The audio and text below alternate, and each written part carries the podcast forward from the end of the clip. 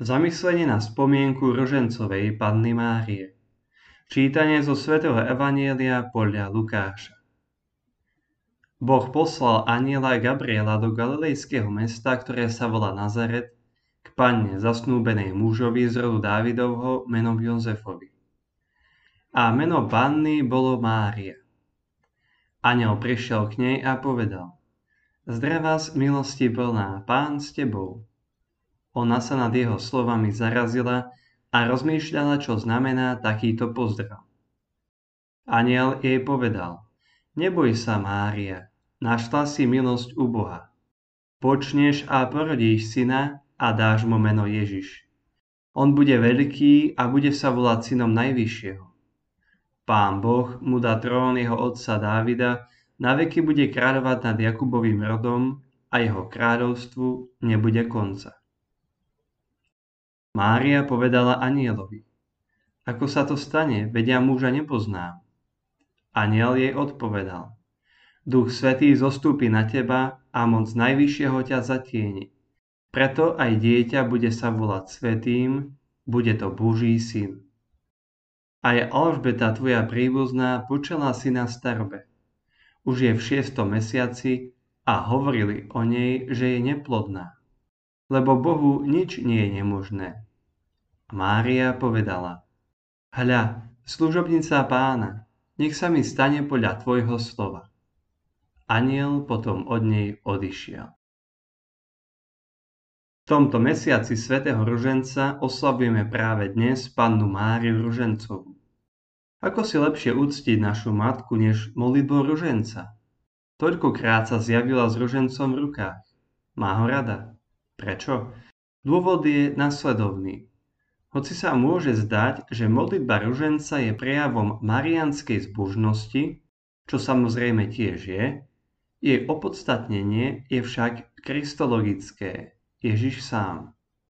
Jednoducho povedané, protagonistom svätého ruženca je Ježiš Kristus, Boží syn, narodený z presvetej Bohorodičky.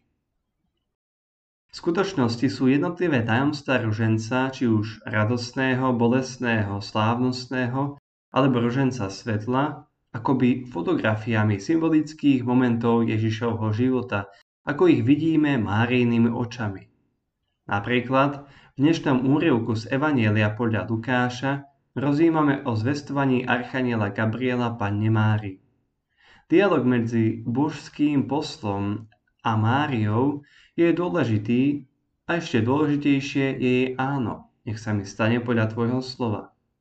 Avšak úplne rozhodujúce v tomto tajomstve je vtelenie Božieho syna.